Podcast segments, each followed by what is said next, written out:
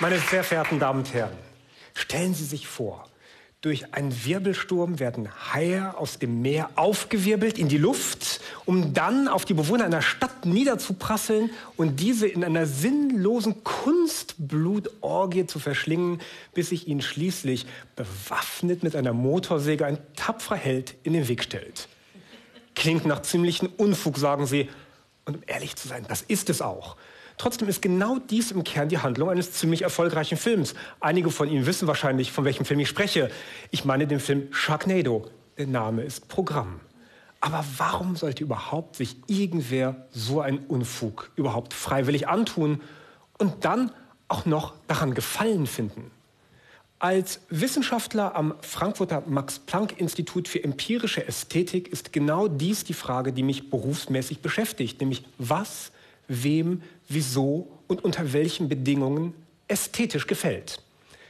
Dabei beschäftigen meine Kollegen und ich uns eben nicht nur mit den sogenannten schönen Künsten, sondern auch mit so unterschiedlichen Phänomenen wie hässlichen Objekten, ungeliebter Musik oder, so wie ich es selbst in einer Studie gemacht habe, dem Erleben und Bewerten von richtig schlechten Filmen.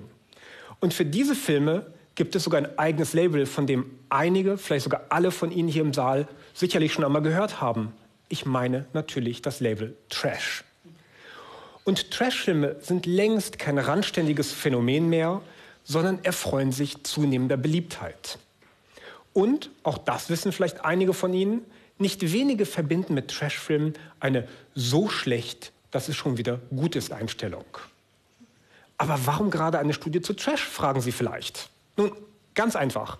Auf den ersten Blick erscheint es nämlich halbwegs paradox, dass überhaupt irgendwer Gefallen finden sollte an etwas, das auf den ersten Blick peinlich, verstörend, schlecht, obszön oder, ja man glaubt es gar nicht, sogar moralisch verwerflich ist. Wer ist es also, der an diesen Filmen Gefallen findet? Und, mindestens ebenso interessant, welche Filme sind eigentlich damit gemeint, wenn Leute den Begriff Trash eben nicht kritisch abwertend, sondern vielmehr positiv, fast schon im Sinne eines Ehrenabzeichens verwenden. Um eine Antwort auf diese und auch auf viele weitere Fragen zu gewinnen, habe ich eine umfangreichere Online-Studie durchgeführt und dabei Leute befragt, die gerne und regelmäßig Filme schauen, die sie selbst als Trash bezeichnen. Dabei haben mich zwei Fragen primär interessiert. Nämlich zum einen, was ist eigentlich mit dem Begriff Trash genau gemeint? Und zweitens, welche Filme werden typischerweise als Trash bezeichnet? Um eine Antwort auf diese beiden Fragen zu gewinnen, waren die Teilnehmer in einem ersten Schritt zu einer freien Assoziationsaufgabe eingeladen. Das heißt, sie sollten zunächst Begriffe und dann Filmtitel nennen, die ihnen spontan in den Sinn kommen, wenn sie an typische Trashfilme denken. Auf Grundlage der Antworten habe ich dann nicht nur berechnet, wie häufig ein Filmtitel oder ein Begriff genannt wurde, sondern auch an welcher Stelle. Das heißt, ob ein Begriff oder ein Filmtitel eben als erstes, als zweites oder vielleicht als letztes genannt wurde. Es macht nämlich kognitionstheoretisch durchaus einen Unterschied, ob uns ein Begriff schnell und spontan einfällt und wir ihn deshalb sehr früh nennen oder ob wir erst ein wenig nachdenken, darüber nachsinnieren müssen und ihn deswegen später nennen. Aus diesen beiden Werten, der relativen Häufigkeit und der mittleren Rangposition, konnte ich dann die sogenannte kognitive Salienz berechnen. Der Salienzwert ist dabei so etwas wie ein Maß für die Aufmerksamkeit erzeugende Eigenschaft bestimmter kultureller Konzepte oder Phänomene. Bei der Assoziation mit Begriffen kam dabei ein ziemlich eindeutiges Ergebnis bei rum. Das Adjektiv billig war der Begriff mit der absolut höchsten Salienz. Wenn Sie sich ein Säulendiagramm vorstellen, so war die Billigsäule fast 6-mal so hoch wie die zweithöchste. Viel spricht also dafür, dass Trash gewissermaßen ein Synonym für billige Filme ist. Wir sollten aber in diesem Zusammenhang nicht vergessen, dass billig auf mehr verweisen kann als nur ein geringes Budget oder, um in der Sprache des Filmbusiness zu bleiben, geringe Production Values. Wenn wir im Deutschen etwas als billig bezeichnen, so meinen wir damit ja häufig etwas, was wir als qualitativ wertlos, minderwertig, dümmelig, schlecht, schlecht gemacht oder vielleicht sogar obszön, manchmal sogar als moralisch fragwürdig betrachten. Gleichwohl auch das ist bei der Studie deutlich bei rumgekommen, wird der Begriff billig trotzdem von Fans dieser Art von Filmen nicht abwertend verwendet. Wenn auch mit erheblichem Abstand, zeigte nämlich eine ganze Reihe weiterer Begriffe, dass Trashfilme eben auch als unterhaltsam, das heißt als komisch, wenn auch manchmal unfreiwillig komisch oder als ironisch bzw. selbstironisch betrachtet werden. Und schließlich spiegelte eine dritte Reihe an Begriffen wider, dass Trashfilme typischerweise mit Horror, Gewalt und Sex in Verbindung gebracht werden. Zusammenfassend könnte man also sagen, dass Trashfilme typischerweise billig bzw. billig gemachte Horrorfilme sind, die vom Publikum als lustig und unterhaltsam wahrgenommen werden. Dieser Befund wird auch noch einmal durch die am häufigsten genannten Filmtitel bestätigt. Filme wie Sharknado, Bad Taste, Braindead, The Toxic Avenger, Attack of the Killer Tomatoes oder Sharktopus sind natürlich allesamt billige Horrorfilme, billig zumindest gemessen am durchschnittlichen Budget eines Hollywood-Mainstream-Films. Aber das Wichtige dabei ist, dass es noch einen zweiten ganz zentralen Befund bei der Assoziation mit Filmtiteln gab, nämlich, dass zwei durchaus sehr unterschiedliche Filme auf dem vordersten Rangplätzen gelandet sind, und zwar mit nahezu gleichen Werten.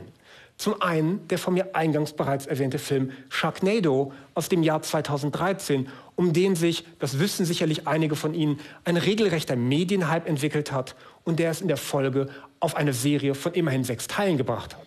Zum anderen vielmehr ein Klassiker des Genres, Ed Woods Science-Fiction-Horrorfilm Plan 9 from Outer Space aus dem Jahr 1959. Nun, was haben diese Filme gemein? Worin unterscheiden sie sich? Natürlich fällt Sharknado in eine ganze Reihe von absichtlich billig produzierten High-Horror-Filmen, die sich selbst nicht ernst nehmen, mit Genre-Klischees und Vorbildern spielen und dabei gezielt für eine ironische Rezeptionsweise produziert wurden.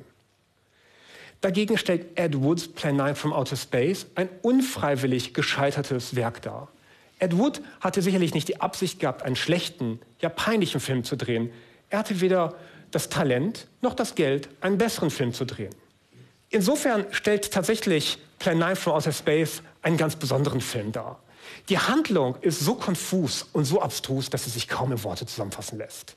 Irgendwie geht es zumindest ansatzweise darum, dass Außerirdische auf einem Friedhof landen und die Toten zum Leben wieder erwecken.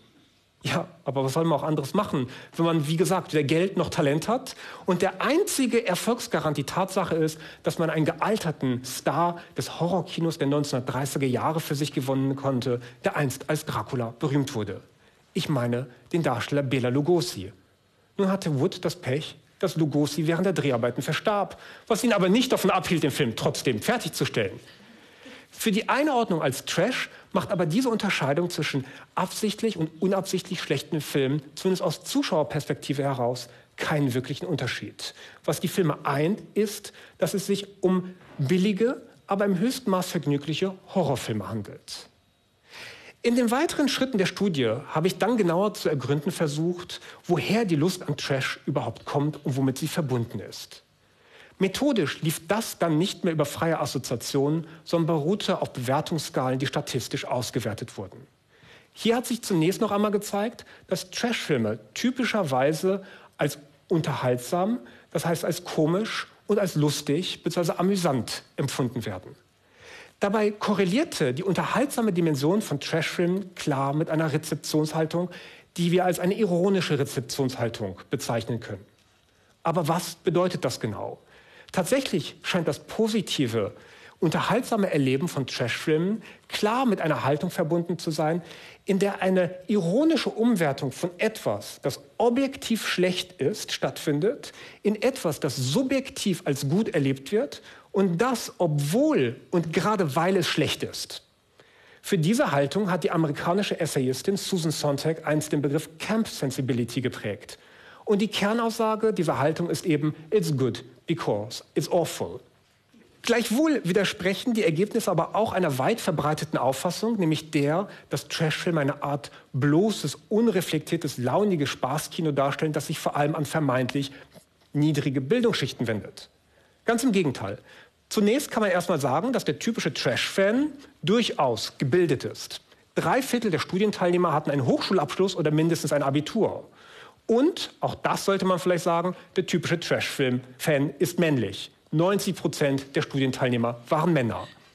Aber was mir wichtiger erscheint, neben der Fähigkeit zu amüsieren, tritt noch eine zweite Erlebensdimension bei Trashfilmen hinzu, die stärker Ausdruck einer Art intellektueller Wertschätzung dieser Filme ist. Trashfilme erscheinen nicht nur amüsant, sie erscheinen auch interessant. Und sie vermögen, das Interesse ihrer gewohnheitsmäßigen Zuschauer nicht nur zu wecken, sondern auch über längere Zeit zu halten. In zahlreichen früheren Studien konnte gezeigt werden, dass Interesse eine Emotion ist, die sich deutlich von Vergnügen unterscheidet und die insbesondere auf unserer Fähigkeit fußt, die Neuheit oder die Komplexität eines Objektes oder eines Phänomens zu erkennen und auf der Grundlage von Wissen oder einer erworbenen Expertise, zum Beispiel einer Kunstexpertise, handeln zu können. Aber was macht Trashfilme nicht nur amüsant, sondern auch interessant? Wie sich gezeigt hat, ist die Erlebensdimension Interesse vor allem mit einer wahrgenommenen Nähe dieser Filme zu, man kann schon sagen, avantgardistischen Kunstfilmen oder einer spezifisch europäischen Tradition des Arthouse-Kinos zu erklären. Nehmen Sie typische Ingredienzien dieser Filme wie Inkohärenz, die Überschreitung von Grenzen des guten Geschmacks, Künstlichkeit, das Spielen mit Tabus, aber auch die oftmals unverblümte Darstellung von Sex und Gewalt. Könnten nicht einige oder mehrere dieser Ingredienzien ebenso gut einen Film von, sagen wir, Federico Fellini, Jean-Luc Godard oder Peter Greenaway bezeichnen? Und wenn Sie sie in der Summe zusammennehmen, könnten Sie ja beinahe, denken Sie, Sie würden jetzt einen feuilletonistischen Artikel schreiben, einen Film wie Pier Paolo Pasolinis Die 120 Tage von Sodom beschreiben.